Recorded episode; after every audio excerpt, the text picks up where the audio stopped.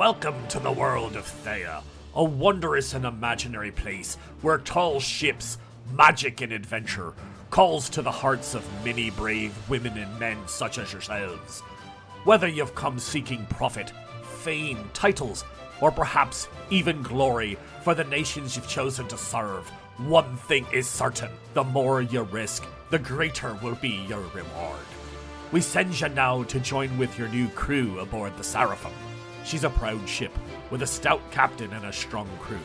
And even though this be her maiden voyage, your mission is so important that news of it has already begun to spread across the seas.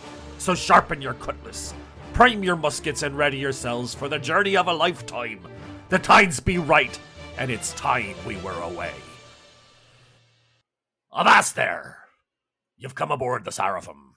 Good evening and welcome to the Bardic College, and this be the Secrets of the Seraphim, a podcast, an RPG podcast that's a homebrew adventure for 7th Sea 2nd Edition. But I'm not going to sit here and blather on and blather on at infinitum. I don't even think a pirate would know that word. All right, but anyway. Anyway, it's Raz. How's everybody doing? And we're here with the cast for our absolute first pilot episode, which I guess is always the first, of The Secrets of the Seraphim. This is going to be an ongoing campaign, hopefully released weekly, unless we have something seriously weird happen once. But um, we're going to be getting underway tonight. This is going to be a really fun adventure. It's very different from what we've done in the past. Um, this is going to be very almost a little campy, a lot more wit, a lot more fun. This is supposed to be um, a voyage of a lifetime. And I think the, what I have in store for the players, they're probably going to say after about three or four sessions, just, you know, either I'm in love or get me the hell out of here because it's killing me. But let's find out who we're actually dealing with. So the Seraphim has a crew, and a lot of those people are going to be nameless. They're just going to be a crack crew on the bottom. They're the ones po- using the pulleys, hoisting the jibs, swabbing the decks and doing all the other mundane stuff.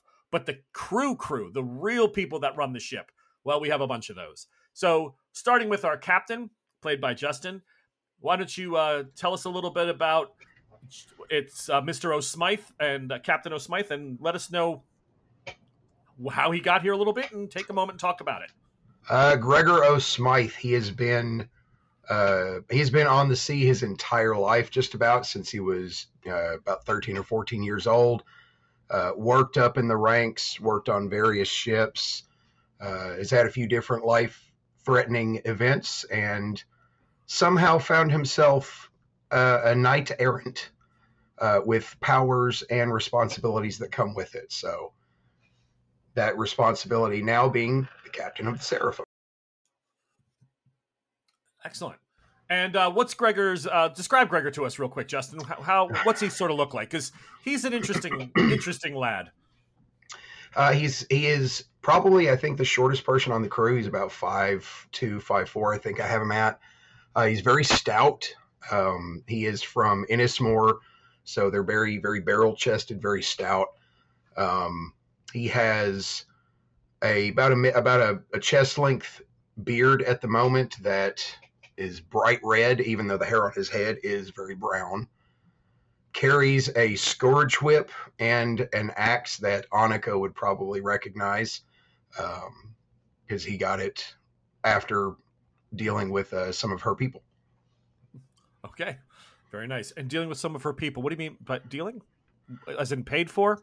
Uh, let's yeah. not talk about that right now. No, we'd want to. We're gonna. We're gonna It'd leave that open. Secret.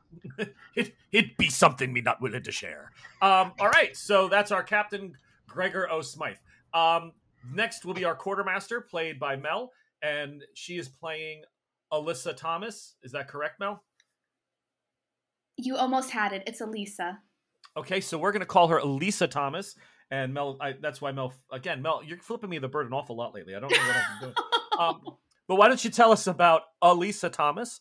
and where she comes from because her name is a little different than maybe she was originally born with. How did that all come about? Ah, why it's so interesting you ask. Um, so Elisa, she is someone who has had a very interesting past. Um, would you like me to go into that, or should we unravel that as the time goes on? Oh, we can unravel some of it. What, um, what is she doing? She's the quartermaster of the ship. How she's did she the, get here? She's the quartermaster of this ship. So she spent the last um, about five years building herself up from nothing. She's someone who is quick to think on her feet. She's a fixer. Uh, she likes to put in work. Um, and she's someone who uses her brain more than her fists, which is incredibly different from many of the characters that I play. So we're going to see how long that lasts. Um, but sounds like a, pr- a promise of fisticuffs to come. yeah, I can't I can't make any promises. But um just know that there's a lot more to Elisa than meets the eye. She has a lot of things in her past that I think are going to come up, um, including when we visit her hometown of Vodacce. We will see how that goes. Excellent, excellent. And next to her, playing our Castilian duelist, uh, Jezebel Monero, which I'm told is only a tenth of the entire vowels and consonants that make up her name, uh, is Lauren, who really has thrown herself into this role. We had a session zero just to kind of get in, invested in the characters and see the combat system. And I got to tell you, if anybody embraced the the uh, the character style, I think Lauren did a great job. So, Lauren, tell us Thank a little you. bit about Jezebel. Well, go ahead and tell us a little bit about her. Okay, so um Isabel Monero, which is her peasant name, God wouldn't let me put the whole thing. Mm-hmm. It's a long story, listeners. So Isabel Monero was is the daughter of a you know, a minor noble family, like wealthy merchant family in Castille, which is the equivalent of Spain, I guess, in the real world. And her family, they owned a silver mine. Long story short, mine runs dry. And debt collectors come. And aren't those guys just assholes? And they, they beat up my dad, they take my house, and now my sainted mother has to work, and I have to work. What is this? Garbage. So, I'm a fine young lady. What do I know how to do? I know how to dance, sing, play music. So I join an acting troupe. I eventually pick up dueling, sword skills, and Mhm. make my way to um, Avalon and kill the man that I believe is responsible for my, you know, family home being seized, a debt collector, if you will. And I'm wrongfully thrown in prison for it. I am wrongfully thrown in prison for it. And now I'm I've been strong-armed into becoming the master at arms aboard the Seraphim. I'm not here by choice. So, what does Jezebel look like for our listeners at home? So Isabel is tall, like pretty tall, about like five eight, five nine, um, very athletically built, um, you know, but with her delicate features and long flowing dark hair, you can tell she's a lady. Um, hazel eyes. The most what's most noticeable about her is the fact that she's always dressed in like Captain Barbossa style, huge hats, big feathers, whacking people as she walks by. I'm not subtle. No, there's no subtlety here. No. and none. there's the rub. Excellent. so, uh, the last, of course, that we have to introduce for tonight, because one of our crew is still needed to be uh, retrieved at this point, is really the word, uh, is going to be Annika Finley, and that's played by Kayla. Kayla is a returning player as, as well as Mel and Lauren. Uh, Annika, tell us a little bit about yourself and about the great land that you come from that I still can't pronounce. Yes, nobody can get this pronounced correctly until you've practiced it eight times with a mouthful of like chestnuts, and like that way you can get all the vowels. But um, Chestnuts roasting. I'm sorry, again, on an open fire. um, Annika Finley comes from Vestenmennavenjar, and if any of you guys, our listeners, know about Beston Menavenyar, we, uh, our people do not actually say our true names to others. Annika Finley is my Avalonian name that I give out for business reasons. She has pretty much been a part of this crew as the front. I am the merchant sailor, quote unquote, that is meant to act as the business liaison of the Queen's interests as well as the Vendel Guild's interests, which are my own personal mission. While my dear Jezebel Monero is pretty tall, I'm a behemoth. Annika mm-hmm, is mm-hmm. about six four in her special boots. Um, she's this powerful looking Viking woman with a fur cloak on practically all the time, axes, but she prefers boxing because her brothers taught her how. So she just prefers punching things rather than actually talking about things. You know, punch Please those never feelings back- out. Yes, please never back into our captain, or else the term asshat might officially apply. Um, because you're so tall, you're going to yeah, it's going to look very uncomfortable and very very silly. So let's uh, let me take the uh, the listeners in on where we are over the last several weeks. Actually, uh, the crew has been being gathered by Holbein, who is a we know him as a painter today, but he is also was assumed to be a spy master for Queen Elaine of Avalon. And he has given this crew a chance to earn the rights to this ship, which all of them have a vested interest in at this point for one reason or another, either to travel somewhere, go do something. But he brings them all together to deliver a secret scroll, a scroll of such state importance that it is sealed and locked and can only be opened by the- six named people that are supposed to read and then with their official signet seal stamp that they've read it reseal the scroll hand it back to the crew and then they move on to the next port of call. But these port of calls are all over the place. They are going to have a heck of a distance to go and they have one calendar year to bring the scroll back safely. In our session zero they went to see the ship and it was already under attack by some uh, rivals from montaigne which is in our world france and they were able to thwart them off and repair the damage to the ship uh, but they they know that their cover is sort of already blown. So it's now been several more days. The ship has been packed. The quartermaster and captain have told me that they're going to pack the ship half you know with with the trade goods and then with full supplies water casks. They're not going to cut it light for speed. They want to be well prepared in the eventuality that something were to happen. They have shot and eight cannons. They're uh, nine pounders i believe i told them. It's a brig and she's a speedy ship. This the seraphim is meant to fly.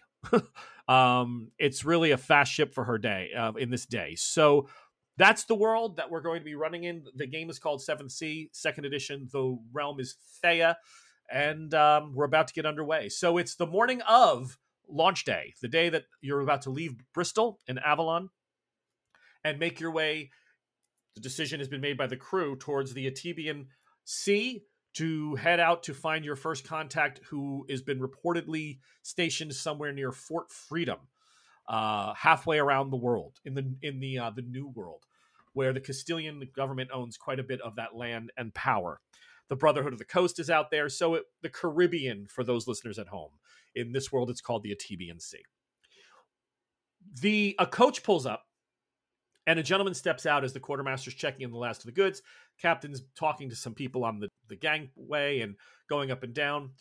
Jezebel and Annika are just keeping an eye on everybody. Just one's looking intimidating, one's trying to lounge as cat like as possible, uh, you know, uh, while everyone else is doing a little bit of work.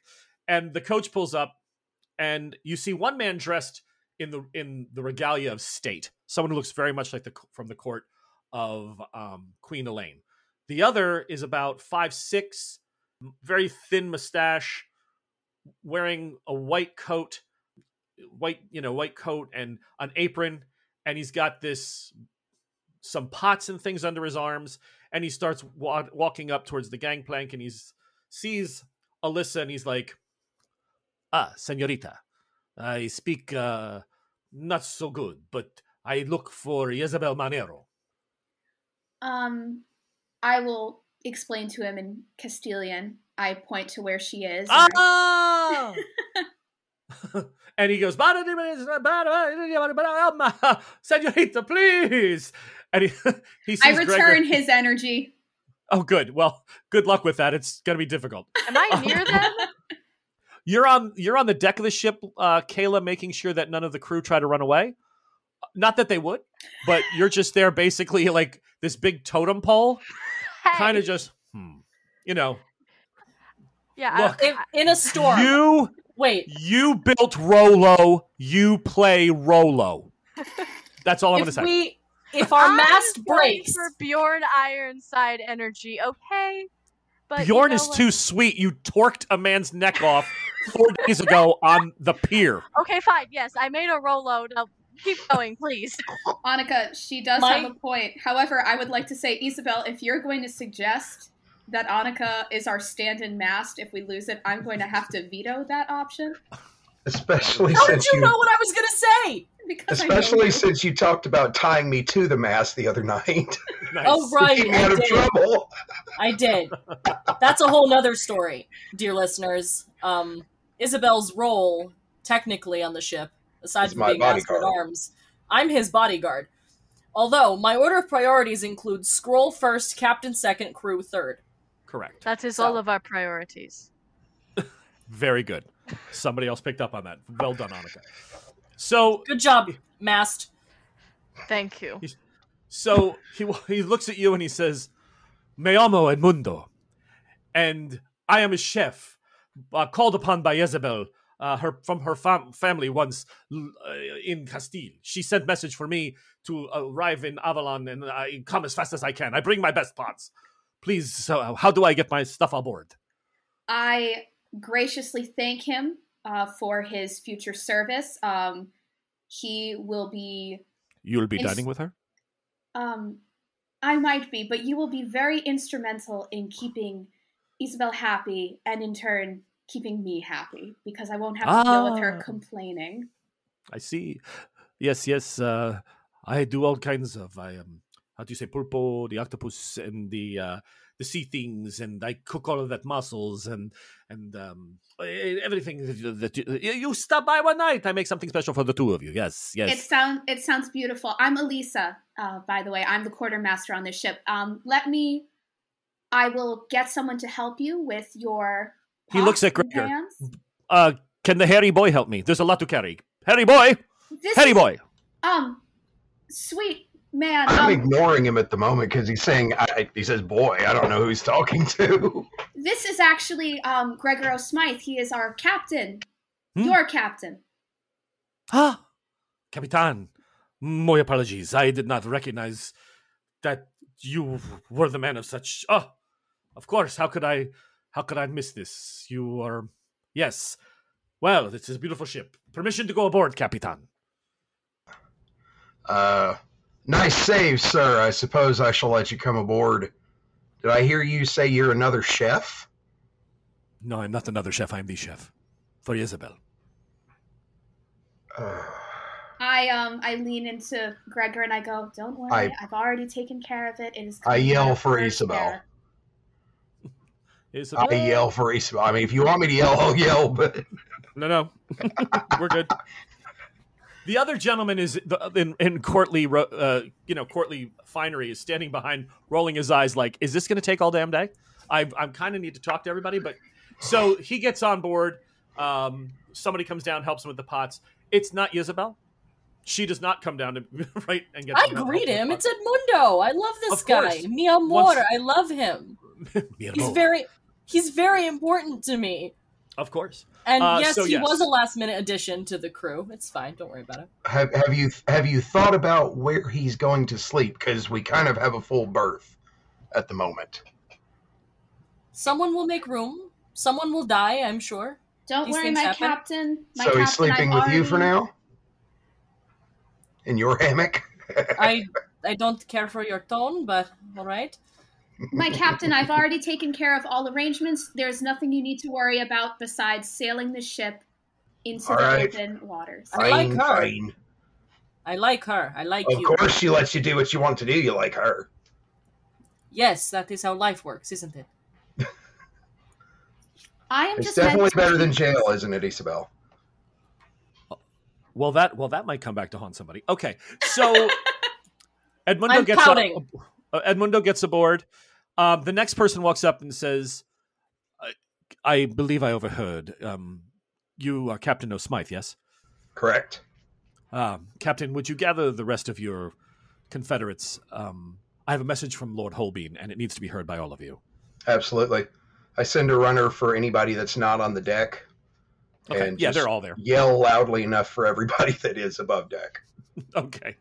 Uh, everybody, Annika, Yesbel, you all come down to where everyone's working and doing things that they're supposed to. Sure. Okay, so you all make your way down the gangplank. The Seraphim, again, she's literally once the tide is rolling in the next hour or two, she's ready to go. But uh, he says, unfortunately, I do have some some bad news, um, which Lord Holbein has asked me to read to you in from this particular scroll, and I will do that. Um, to the crew of the Good Seraphim, I hope the ship lives up to your expectations, and that you are all settling into your new roles. I also heard that you had some troubles with a Montaigne woman, but it appears to have been handled, so no further mention of it shall be necessary at this time. I write to inform you that your final crewman, Ezra York, is still not back in Avalon as we had hoped. He was to be your master gunner. He has been serving on the ship Pelican under Captain Byron Denard.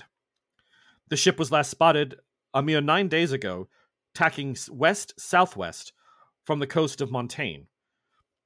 It ignored all signal flags to reply and give its status. It simply sent back one simple message and would give no other explanation. In pursuit, sailing on. In truth, the Pelican is six weeks overdue. She must be low on supplies, or else she's outfitting herself somewhere with her captain's money, because she's been at sea for quite some time. Ezra is on the Pelican. Now, you can wait here and delay yourselves leaving, which unfortunately pushes the clock forward on our mission. Or you can voyage out and try to find the pelican. And I give you this note, and he hands it to you, that overrides any orders that he that Ezra currently has, and will detach him to your ship so that you may continue on your way. Where were you planning on going first, if I may ask? Uh, we were planning to head to Fort Freedom first. An excellent choice.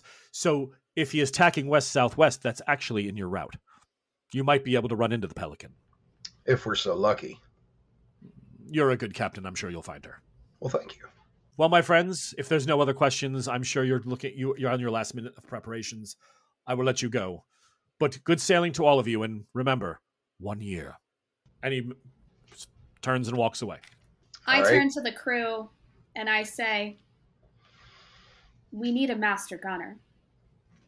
And as far Absolutely. as as far as I've heard, Ezra York's reputation is amazing. Definitely precedes him. So, I know. My vote is to go see if we run into him on our way to Fort Freedom, and we are heading that direction in the first place anyway. So again, if the if the winds and gods are are with us, then we'll find him. If not, we'll have to go out of our way to do so.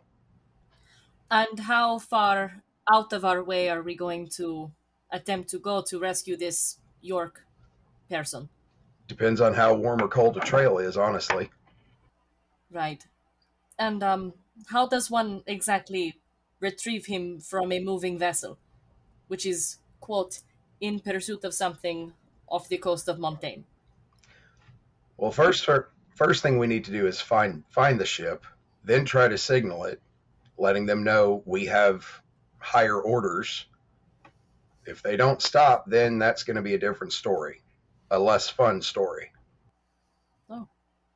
We do our best. We'll go after the ship.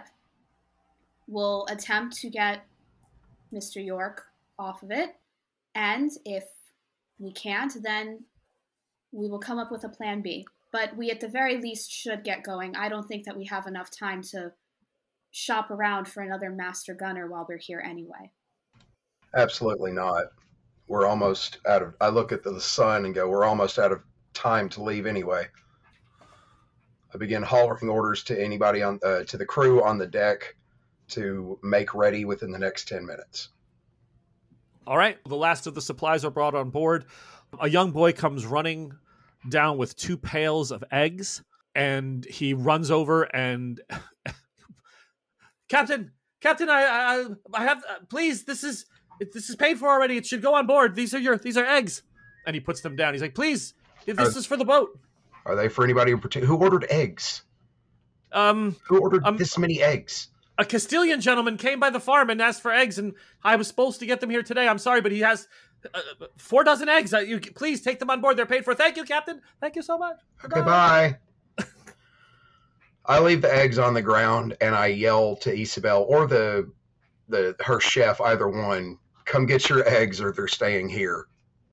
Isabel cheekily calls over the side, But you're already down there! You're right next to the pail. I would help you if the situations were reversed. Pails, sorry. I could not see the second pail. Fine. I pick up the eggs. You bring them on board, no problem. you put them down as soon as you get in. You're He's li- like- you're lucky Yeah. that you saved my life two weeks ago. I did, I did. Thank you. Consider the debt repaid until I do it again. I pick up the eggs and bring them downstairs. so you mean tomorrow? Yes. So the lines are cast off. Wait, You. Oh, I'm sorry, Annika. Go ahead. I need to check everything before we leave. I have to make sure that the supplies in the cargo are being sold to us at a fair price. Well, that's the the quartermaster handles the ship's stuff. You are going to handle everything on shore when you're trying to make the the connections to sell your goods to keep the front up while they're getting the scroll sign. I thought we had stuff like that because uh, you mentioned in a messaging today that I had samples of goldsmithing timber, seal skins. Like I should for have. the next, that's all there. It's it, you've been checking that for that's all been down there for days. You're good. Okay. Yeah, no, you did. That's good question, and it's all in the hold. That's secured away and ready to go. That's for your next port of call, so that you can build this Vestin Menenur um, connection for the guild. Yeah, So- gotcha. okay. Ye- Jezebel, you head down down into you know the the area. There's there's a place where the regular chef is standing there looking at this other guy who's trying to get his pots hung, and, and Edmundo's just cussing at him in Spanish because the guy's like, "I'm the cook," and he's like, "You are a cook. I'm a chef. You make swill. I make souffle. Get the hell out of my way, Jezebel, Jezebel." so you come down, you you make friendly, nice, nice for a minute, and he and I guess you're holding the eggs, right? Yes, I I have the the two pails of eggs which I you know, I gently place down out of the way. And Edmundo, mi amor, what seems to be the problem? This pig of a cook. He will not let me. have any Edmundo, please. Oh, look at him.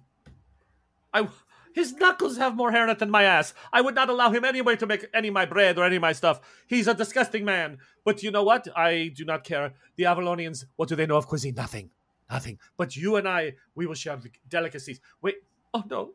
No. Closes his, he just puts his head in his hands and he starts to softly weep. Do I feel the ship starting to move? Yes. Um What about the heavy cream? That stupid boy was supposed to bring eggs and cream. perhaps there is Catastrophe, Captain! Captain! He starts. He just can't handle it. He's having a breakdown. I grasp Edmundo by the shoulders. I'm like, my dear sweet man, you cannot disturb the Capitan over something like heavy cream. He already wants to punch me in the face. It was for tonight. For going away. I know. Perhaps the boy put the cream under the eggs in the pails? It would be slushing around. Be butter already. Just go. Okay. I Just look go. Oh, see, see. I look to the to the regular cook. Um, Edmundo is a dear family friend of mine, and I have decided to pay him out of a portion of my own wages. I all the food is paid for by myself and him, uh, just to supplement and prepare. Uh, how you say, special meals for the crew and the capitan and myself. He is here to assist you, and you will benefit from each other. See? See? See? I walk out. Okay. Like I, I'm not gonna let him keep fighting me. It's like no. no. No. All right, the boat begins to lurch away from from the dock. You know, everybody's on deck. Bosun is yelling out his commands. Uh, Annika is, you know, happy to see the ship finally moving. She's actually not even grabbing on. You know, as, as the ship gets out, starts to make its way and tack out of the harbor. She doesn't even need to hang on. She's got her sea legs. She was raised in on a ship, sort of like the captain was, and has done a lot of time at sea. Um, and the waters of Avalon coming out of Bristol Port right now are just placid and calm. It's uh, it's really good weather for the first part of your voyage. You're you're under a fair sky. So the Seraphim itself, being a brig uh, with all sheets, she's capable weighed down the way she is right now. The way you've laden her with the trade goods that you need to cover as a cover for the mission in foreign ports, and um, the the cannons and shot and everything else you loaded, plus the additional supplies to repair the ship for the ship's carpenter if needed. She's only capable at days of about seven knots. So the first day goes by really uneventful. You're you make the south of England in you know a few hours. Uh, by nightfall, you're almost there. You know you're coming around and you're entering. You're coming out of the channel and you're actually slipping into the Atlantic. And if unless there's a change of plan, your tack is for you guys more south, but southwest, south, uh, you know, by west, heading out to sea, trying to see if you can get any hide or hair of a pel- of the pelican. Yes. All right. So why doesn't somebody, Captain, uh, somebody, whoever wants to roll? Yeah, go ahead and give me a roll on the weather chart for day two, and let me t- and tell me what you see coming in. Remind me what I'm rolling. It's two d ten. Two d ten. Okay, forty-seven. Forty-seven. Um, fair seas. Ship can run with full sails and make average speeds. So we're all set with that. You're in good shape. No problem there. And let's go ahead and make a I'll go ahead and roll a d6 for you guys real quick. And that's going to be for four the next 4 days. So for the next 4 days, the weather you're running at 7 knots, everything's good, no problems. Um, crew and ship are working together in harmony. Everybody seems to be doing well. Jezebel, are you st- you said that you're sort of like the master of arms, right? The the person in charge of getting the crew ready in case of a boarding action or anything else.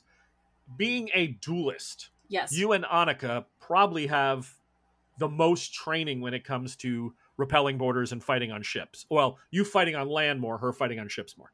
Yeah. So are the two of you taking the crew, a few members each morning or afternoon, and running them through drills on how to repel borders? What are you, what are you guys doing while with with your sea time? Because I can tell you, idle sailors make for dangerous business.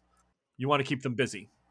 in between my bouts of seasickness, um, because I've only pleasure sailed before, I would be like on the first like day or so, I would have consulted, you know, Annika, having had far more ship experience than I, and and suggested we pool our beautiful brains and you know teach these low lifes a thing or two. My dear um, uh, Miss Finley, Annika, uh, what a lovely weapon. Do you have much experience in using it? Yes. Excellent.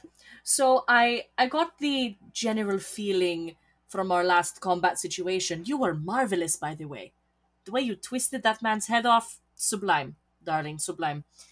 I I couldn't help but get the feeling that our quartermaster, as lovely as she is, uh, well, first she is so busy, and then um, she wasn't as martially inclined as you or I. See? She stayed on the dock while you and I bashed heads, yes. And she gets this creepy little smirk when she says that. I like you. I are like you? you. Chan- I just got to ask: Are you trying to channel Lurch? But Lurch? you're not? No! wow. I mean, I mean, Jesus Christ! What? Be a little bit more vocal. You're very monosyllabic. yeah, it's like wow. harpsichord. Hey, that sentence was a full, like, 10 syllables. Betrayed. Go ahead. God, I'm s- I'm already sick of the tall jokes. Now I understand what it's like to be short. I'm gonna get you for this. What? They're the ones making fun of me. Listen. Oh, please. Oh. Let us move on. Yes, so we bashed heads, you made creepy face gesture. I like you. Um and our captain he is so busy and uh he has much more important things to do. And um I'm bored out of my skull. So what do you say to a few hours every day, taking a few crew members and teaching them a thing or two about how to bash heads? In case we run into heads that need to be bashed. She goes to find the boys on their break and is basically saying, up on deck, martial training, 10 minutes, no buts. So that begins to happen on day two or three. Captain, why don't you go ahead and give me a roll as you're working on your charts and tell me if you what you get when you do a uh, let me see wits no sorry yeah wits and sailing Okay. So wits and sailing is three, and sailing is three. So I got six. Four successes, sir. That's great. Okay. So for the listeners at home, let me take this moment to explain how 7C works. 7C is an incredibly heavy RPG system with the dice throwing being a little bit different uh, than any other system you've ever heard. It does rely on d10s, and what you do is you're trying you roll the dice based on tra- your s- traits and your skills. You heard uh, Justin say that Gregor uh, O'Smythe had six dice that he could use in that ch- in that test. He threw them, and he's trying to collect sets of ten. So if he rolls a six, a four, a ten, a one, and an eight, he'd have the six and four would be a one set of ten, the ten would be a set of ten, and the one and the eight would fail on let's say four dice. It wouldn't be enough. So he would have two successes. In this case, on six dice, he had four successes, which is really, really good. Um, when I'm describing an action, the a situation, I'm going to tell the players the dangers that they face. This role was just to give you a chance to hear how it works. They'll tell me with the number of successes they have what they want to do in response to the dangers. There's five guys in front of you. Okay, I rolled three successes. I stab one, cut another, punch the third. I've used my three successes. Now, what do they do back to me?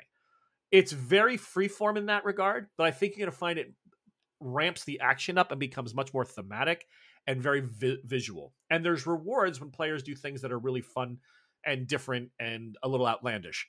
This is really Pirates of the Caribbean or the Musketeers, the BBC Musketeers. It's supposed to be serious stories with a lot of panache and finesse. So that's just to give you that. We won't talk about it again, but now you know when you hear the numbers, they're rolling a whole mess of dice and you hear two successes. That's because they were only able to pool two sets of 10. Tens are other suit. Okay.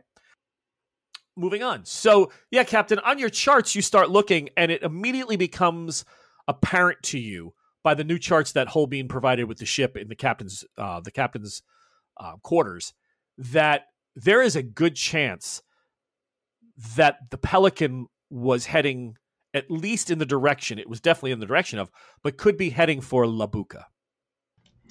Okay, how far out of our way is La Bucca?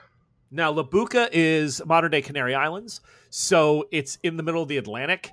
But you know La Bucca to be the a, an old prison that a few that about a decade and a half ago converted into the greatest brotherhood um, way station in the in the known world. La Bucca is basically old Tortuga. It's just in a in a geographically different place. But when we say La Bucca, everyone at home should be thinking, "Oh, like Tortuga." Yeah. Uh, there are some things about La Bucca that are a little different, which we'll get into as you know, should you decide to go there. But if he was in pursuit of something, if he was heading from Montaigne west southwest, you're venturing that if he because pursuit wouldn't last, you know, three weeks to cross the Atlantic to get to the Atabean Sea. A pursuit means he was, trying, you know, he thinks he's close or he's on to somebody. The captain never said he saw him pursuing a ship, just that the the, They the- said they were in pursuit. right the semaphore, the flags just said in pursuit, sa- sail on, leave me, I got this. So La Bucca looks to be the only destination that makes sense. Um, question: We can edit this out. When you say uh, La Bucca is for the Brotherhood, is that the Yeah, Brotherhood of the. Coast. okay? The Brotherhood of the Coast. Okay. Well, they're not so secret. This is a this is all the other nations have just decided that they'd rather have all the cutthroats in one area, Okay. um, and they've let them begin. They're basically like a free a free nation. Um, that's so sort like of the what ship town out of the Pirates of the Caribbean. exactly Tortuga. Yeah, exactly. okay. So, um, I don't remember if you answered my actual question. How far out of the way is that from Fort Freedom, So or is it on the path? it's it's something that would move your if you made the most direct route to Fort Freedom in the Atabean Sea. heading to La Bucca is probably going to add three or four days tops. Oh, that's an easy decision. Then we've got plenty of supplies. It's the first week of our voyage, so I am going to call my uh, compatriots together Okay. to uh, call everybody to my quarters and discuss the plan. Discuss this new information. So they all come in. So I've been going over the charts, and we probably should stop by La Bucca. I think that is where Ezra and the Pelican are going, or were last going to. And at our heading, we're not far behind. Uh, this is good. See, Uh, there's good and bad. Yeah, the bad is that it's La Bucca. Labuka. it The good is in- that it's close. The bad is that, as uh, Miss Elisa said, it is La Bucca. Well, if we can find him there, or La Bucca is full of people, somebody, statistically, someone will have to be sober enough to tell us if they saw him, or at least saw the ship there. And maybe we can get a heading from there if he isn't already there. Exactly. So, to La Bucca, it seems. Uh, let's try and keep our wits about us and our weapons to ourselves unless absolutely necessary. oh, Yes? Aye, aye, Captain. That sounds no fun, but Isabel, I'm Okay. begging And what if we need to use them? Well, we will- obviously then we can use them. Hence the abs- hence the until absolutely necessary. Yes, Annika, my love. Just we will don't start a cross fight. that- we will cross that bridge when we get there. Starting a it. fight is often how you finish one. Nope, I don't think that that's the saying. That is not incorrect. I That is not entirely incorrect. I'm going to leave both of you on the ship. You're not wrong, but you're not completely it's- right. Wait a minute.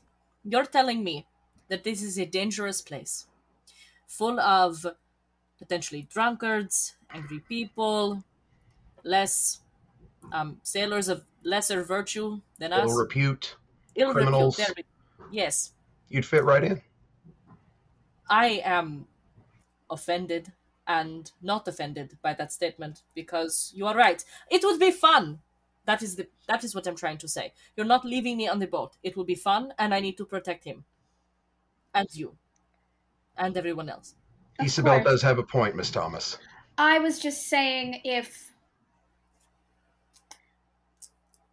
Just I'm not sure. staying, I'm coming. It's a I know. party and And everyone will go, as long as everyone promises to be on their best behavior.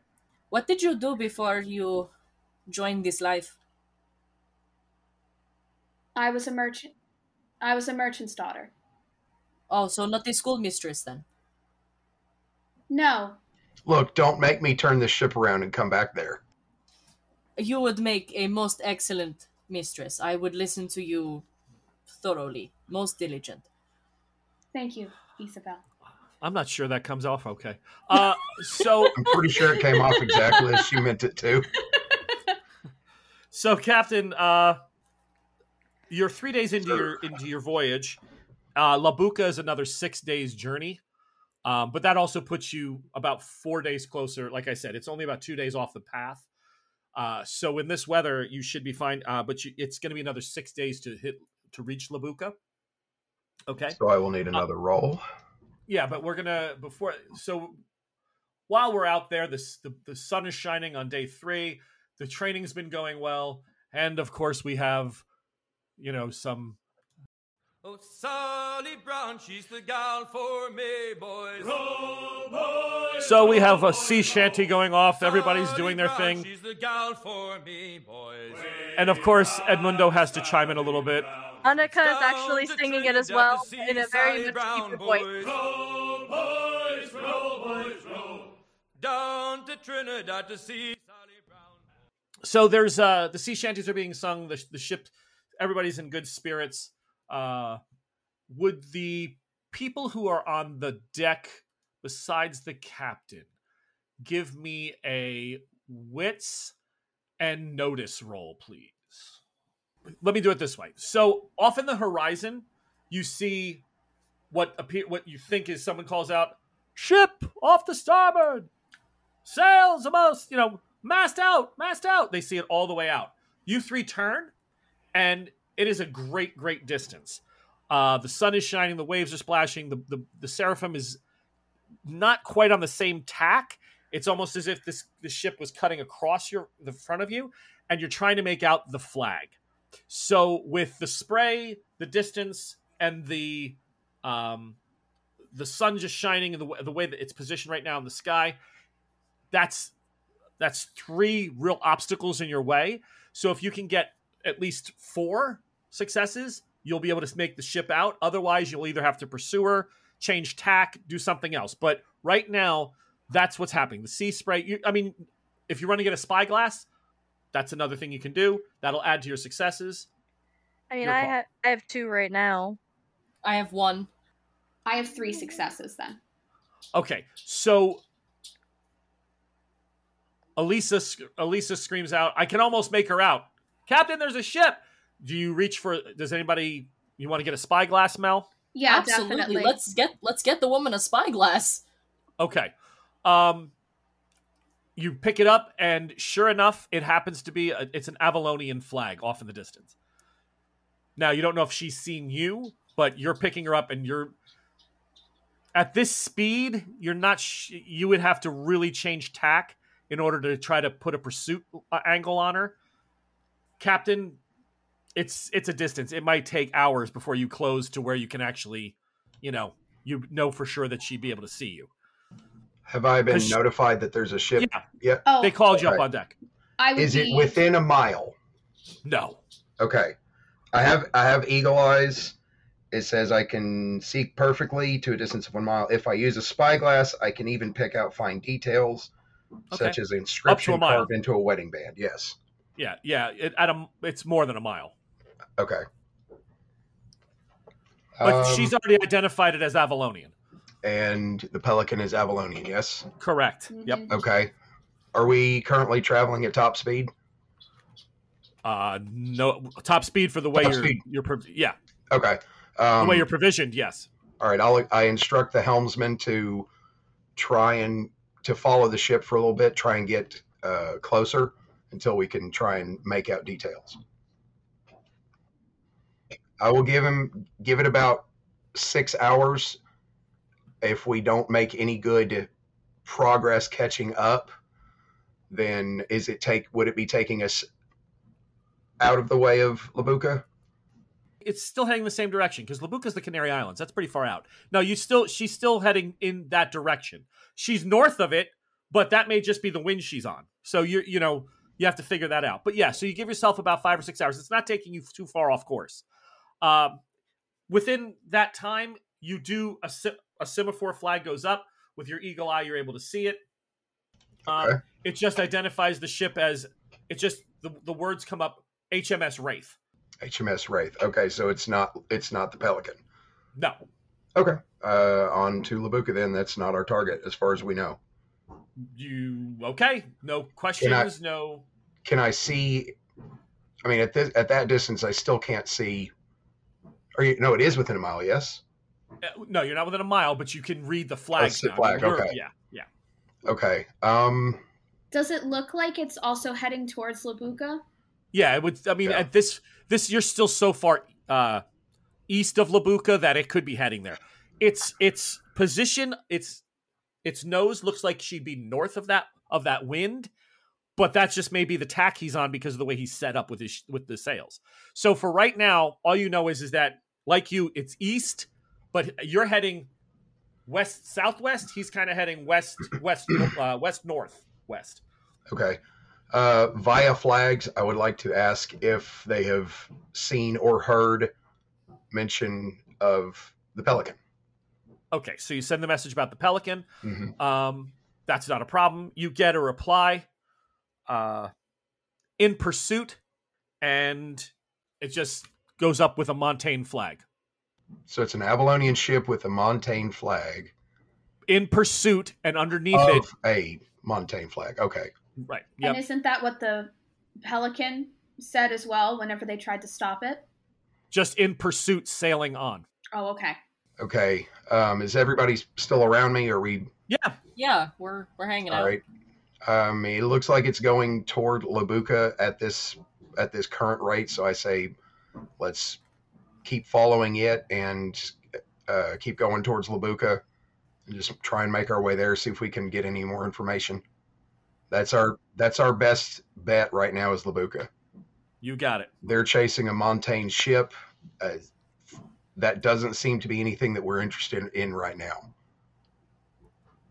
No Correct, worries. keeper. That's good enough for me. Okay.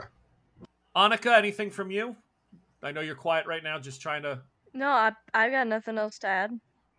All right, let's do one more. So now we've cleared five days of weather. Go ahead and give me another roll, Justin.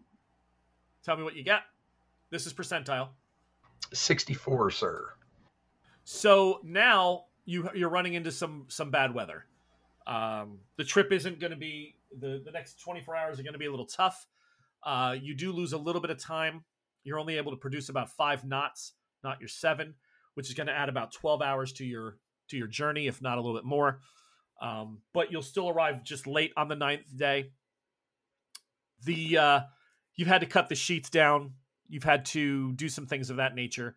But again, the ship handles it well. You're you're surprised. Ship and crew react, with the exception of Edmundo, um, just telling Isabel that you know there's no, no way he can can work in these conditions. He expected you know at least an actual stove to himself, and this is ridiculous.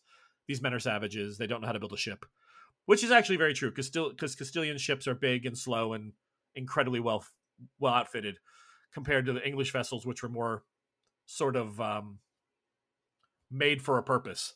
That's all I can say. I mean, they're really no frills on an English vessel, but they were able to make a lot more of them. So, so, so you left on April 2nd, and on April 8th, the weather has cleared again. You're looking well, and early in the morning, everyone is awoken to ship off the starboard bow. Again, she's on the same tack.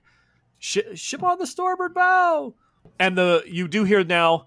Looks like the Pelican. Oh God. All right, let's uh, run out of my quarters and grab a spyglass. I'll hands you put on pants. I was just say, are we pantsed? Is anyone not pantsed? Let me have that up front. Edmundo's not All pants. hands on pants. Edmundo No, is the- pantsed. Oh, I Oh. took them from him as punishment for not following through with his drills this morning. I'm always prepared You- to sleep in my clothes. You do not get to de-pants Edmundo. I'm sorry, but who grounds people from pants? If he You didn't grow up in this house. if he, if he doesn't want to do drills, he doesn't deserve clothes. Je- Jesus Christ. You're So- It's an be a old West- wonderful an old parent. Western. Imagine this as an old Western punishment, right? Huh? You Right? you don't do your drills properly with your father or your brothers or your quartermaster.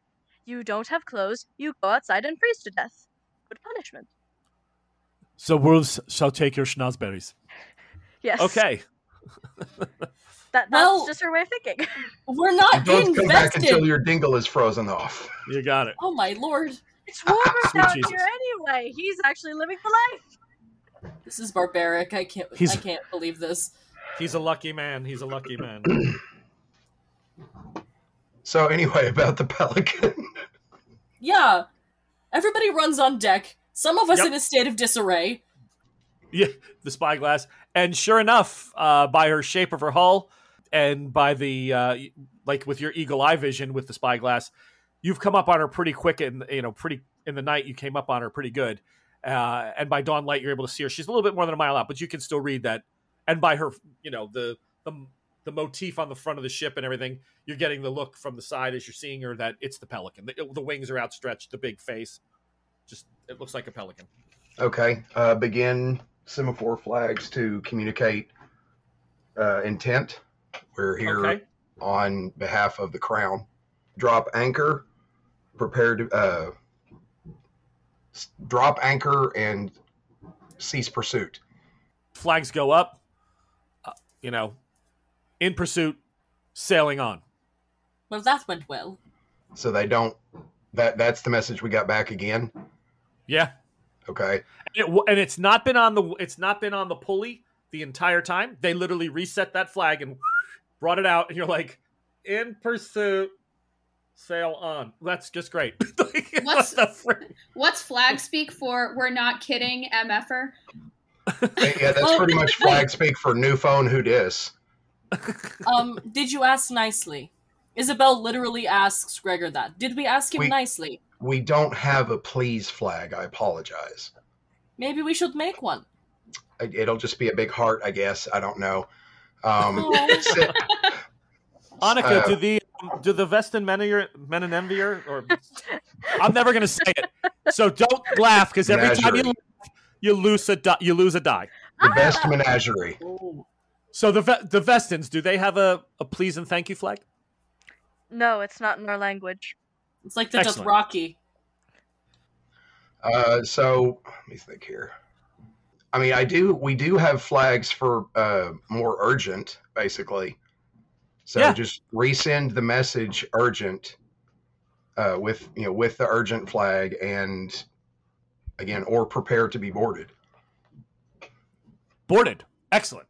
Um, I, we don't have time to mess around, and I'm starting to get suspicious. I mean, if it's if it is a uh, Théan ship, they should be responding to "This is the crown" oh, the Avalonian ship. Yeah, or Avalonian, excuse me. that's okay. Yeah, Oh, you're, you're just getting message like pursuit in pursuit veer off. Okay, I mean, all we can do is chase if they're not going to listen. We Okay, don't really so have cell phones. no, the pursuit takes till about midday when you're now close enough where you can all of you can clearly make out the back of this ship. Okay, Um, she's she's a ship of the line, so she's about thirty six guns. Mm. She's a hunter, Eh. and that the reason Oh, you caught her is because she's not made for. This is not a great speedy ship. Like you're coming in at seven seven and a half knots on a on a full wind with good sheets. Mhm. Uh, that's like top speed for that sucker. It's really so in pursuit. eh, Okay, but most most vessels that are going to be doing any kind of mischief are made for speed. right. So Um, when we get that close, can I, with a spyglass, I would like to take a look at the people above deck. okay, Are they? Do they look like sailors? Do they look like obvious Absolutely. pirates? no, they look like the crew, uh, a slightly disheveled crew, but they look like the crew of Queen Elaine's navy. The man near the helm, though, uh, giving orders, has a bandage on his head. Okay. Do I know what Ezra looks like or no? No. Okay. Um, semaphore flags again.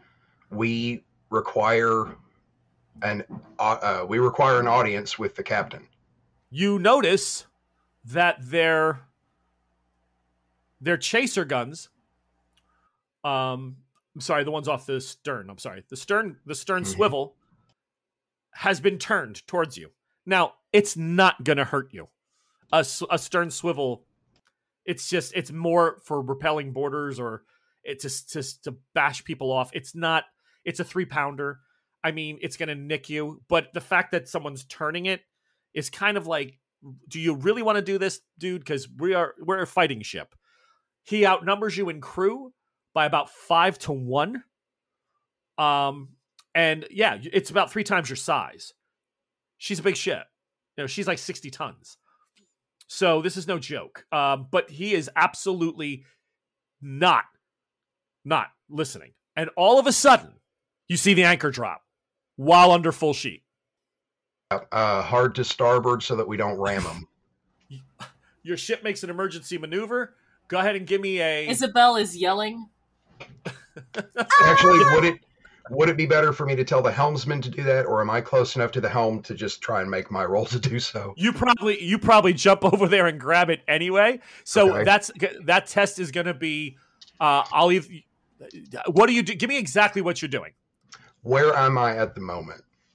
You are on the on the poop, not far from the helmsman, uh, trying to you know send out communications via the the semaphore. Okay, so if, if I'm not that far away, I'm just going to run, um, push the helmsman and just as carefully, but yes, yes, I'm on the poop. As carefully, but as quickly as I can, um, try and keep us from ramming into the back of this ship. Okay, so that's going to be brawn and sailing. Brawn. Okay. All right. So that's fine. So here's what you're facing. Let me give you the description. Okay. The boat the boat drops anchor. The it- it's you're in waters that it takes a while for it to catch. So you, your your your reaction's going to be a you know you're moving quickly. However, um, you see the captain, their captain, reach for their helm, their helmsman, and he's pulling one way, and you start to pull the other. So the the definite problems that you're facing are close distance and heading to you know part, store, part or support or starboard. But you've already declared you're going to try to go the opposite way. So you have two situations you're dealing with. Go ahead and make the roll. Brawn Okay. and sail. Okay. Oh God. Um, is it pairs of dice or sets of dice? I can add up more than two. Yes. Absolutely, yeah. Thank God. Okay. Um, one success actually. Only one. I rolled a one, a two, a three, a three, and a six. Okay, so there's no way to group that anywhere. Okay, no. so the ship, boom, does hit.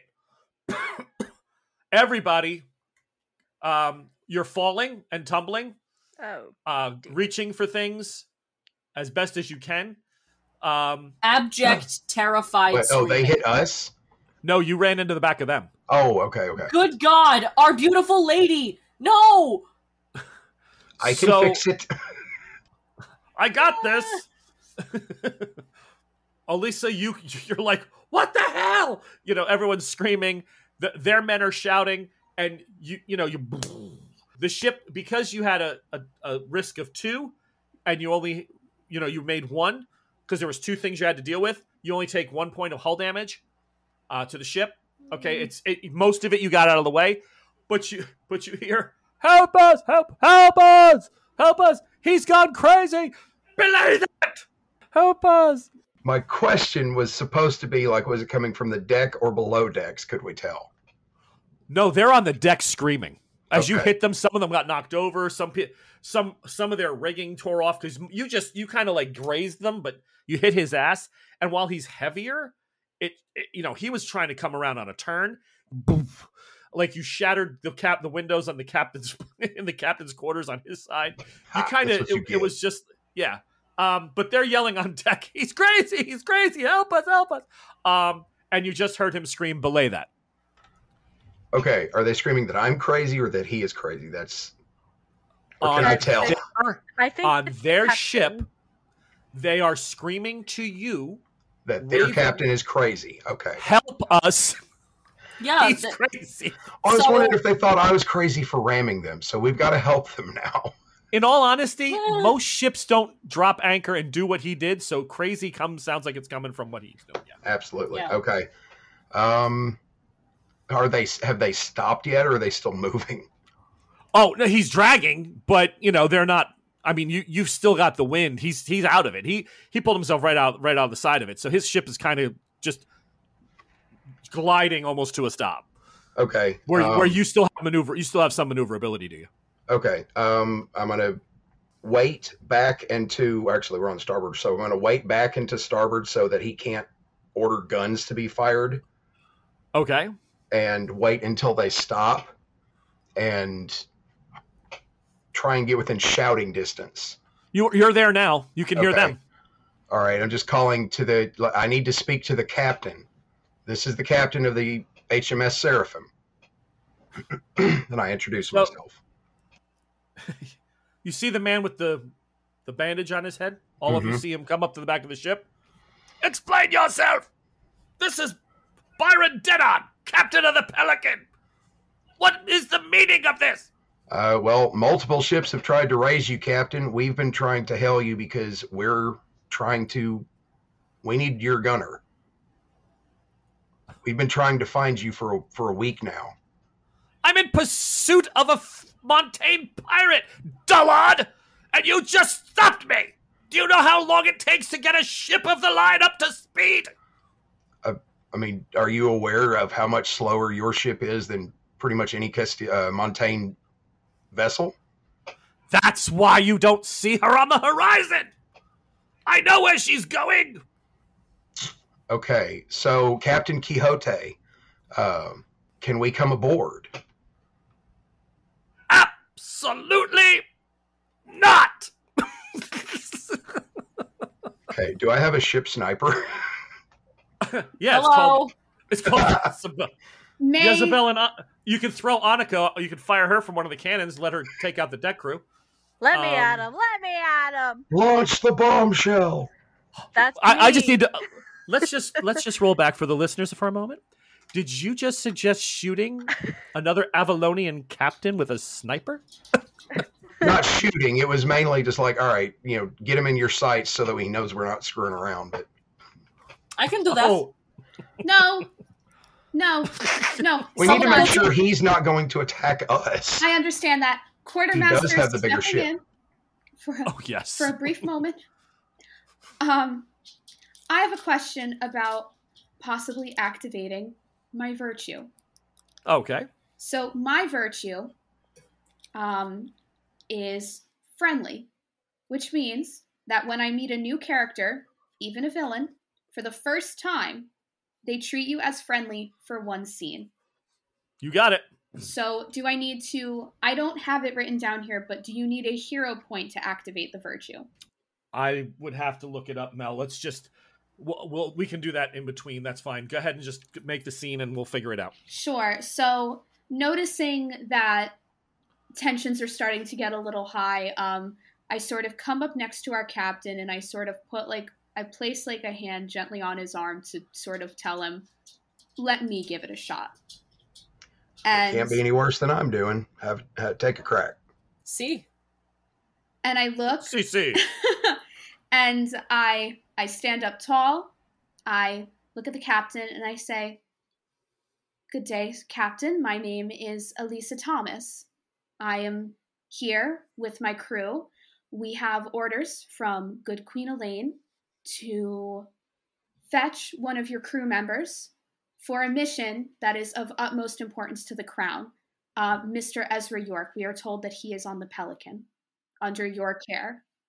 He is, madam, and I, under normal circumstances, would be most willing to comply with your request. But I am in pursuit of the of the Montaigne dog, Jacques Le Petit Buffet. I understand, sir. I know it is of utmost importance, but as you see, and I, I, I assume that our good Captain Gregor has the documents. Yes.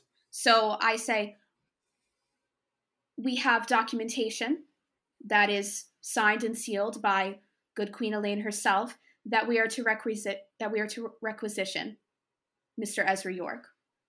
I am afraid that it is of the utmost importance. I am aware that you are on a very important mission, and I do not downplay the importance of the mission. We ourselves had a run in with the Montaigne bastards. It is they are elusive, and I know that your mission Not is like Le Buffet. Um, Al- Alyssa, you have languages as one of your gifts, do you not? I do. Jacques Le Petit Buffet means the small puff. Is he a Um, is he a Pomeranian? Sorry. Um Maybe a Papillon. have I have I ever heard of him before? Um in not you haven't, okay. but Annika and Gregor, Oh, oh? you guys begin to chuckle because it occurs to you that he said Jacques Le Petit Buffet, and that is the name that is given to any French pirate who's able to escape. It's like a slur. Oh. so he is chasing a slur, a a name. coward. Uh, well, a guy who uh, was able to get away quickly. He used a little breath of air, whatever. That's just a nickname given, like calling every pirate Blackbeard. it's a Moby Yeah, Dick. It's a Moby Dick, yes. Or a windmill. Right. So the two of you are kind of like, hmm, and you again notice that he has a head wound. Now, sir, I Call for the noticed. ship's surgeon. Sir, I noticed that you're. Sir, I noticed that you have a head injury. I hope it's nothing serious. It looks like it might be uncomfortable for you. It was in the last engagement with Buffet.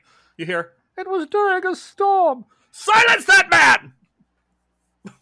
I I see. What what an elusive. He was hit by a yardarm. It fell. We were in a terrible way. I'll have lashes on his back. Silence him! I don't believe that's necessary. I Buffet, what an elusive bastard. Now, Captain, good sir, here are the Madam, here are the papers and I kind of show them to him. I'm a little bit nervous to give them to him, but I'm showing them like in all. I'm making sure that the seal is present, that Ezra York's name, I want I put like my thumb like right next to it so he kind of has to look at it like we need him. And I just go, "Sir, it is of utmost importance that we bring Master York onto our crew." I'll tell you this. Can your captain hear me? Uh, yes, he is standing right next to me, sir. Sir, come with me to La Bucca. That's where the bastard is headed. Help me take down Buffet and you can have your gunner. I'm well overdue for heading home and my men are getting a bit coily. But I am not leaving without Buffet. I mean, we were on our way to La Bucca anyway, looking for you, so it's not out of the way. Excellent. Join me. Even though your measly eight cannon won't do much, at least maybe you can rein her in. Hammer and anvil, I say. Hammer and anvil. Hammer, um, a an Okay. anvil. Um, this man is. Are we really going to listen to him? His eggs are scrambled. Don't say that it was out the cream. It was nothing. That's what you heard Mundo whisper in the background. yeah, Um, more, please. And Mundo just yells, "No eggs!" So this this Walden comes up on deck and he's like, Captain, um, I was a little bit concerned. I thought we struck something. Uh, we kind of did. Hmm. Another ship. Excellent. What and can I this do for you? is this is our ship surgeon. Walden, yeah, Ah, hello, Walden. madam. Uh, as we can as we can see, the captain of the Pelican here has a head wound, and I'm I am currently speaking softly enough that the other captain can't hear. And we are worried uh, about, as Isabel so bluntly put it, his eggs being scrambled. Uh, and apparently, the rest of the crew is concerned about him as well. Hmm. So I was hoping if you are up for it, if we can get him to acquiesce and calm down if you could look him over. Ship Pelican. I'm the surgeon on board Her Majesty's Seraphim. Yes, Doctor. Is your surgeon there? I have a question for him. Lost at sea. Well, that sucks. And Walden walks away. Walden, Wa- Walden!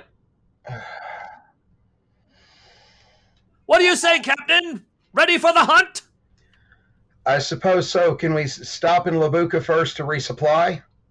La Bucca's where we'll find him. Exactly. Of course. All right, to La Bucca then. Yes, Captain, yes! I'm so glad I stopped to talk with you. I am too, sir. And I turn around, I look at the rest of the crew, and just roll my eyes and go back to the to the helm. And that's where we'll stop session one.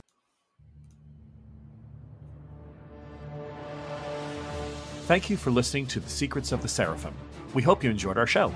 If you would be interested in helping us continue to bring these adventures to you, please join our Patreon at patreon.com slash the Bardic College to gain access to our solo adventures, interviews with the writer and casts, and advance news about our appearances at conventions. You can also follow us on Facebook at the Bardic College page. Until next time, may all your days be filled with fair weather and calm seas.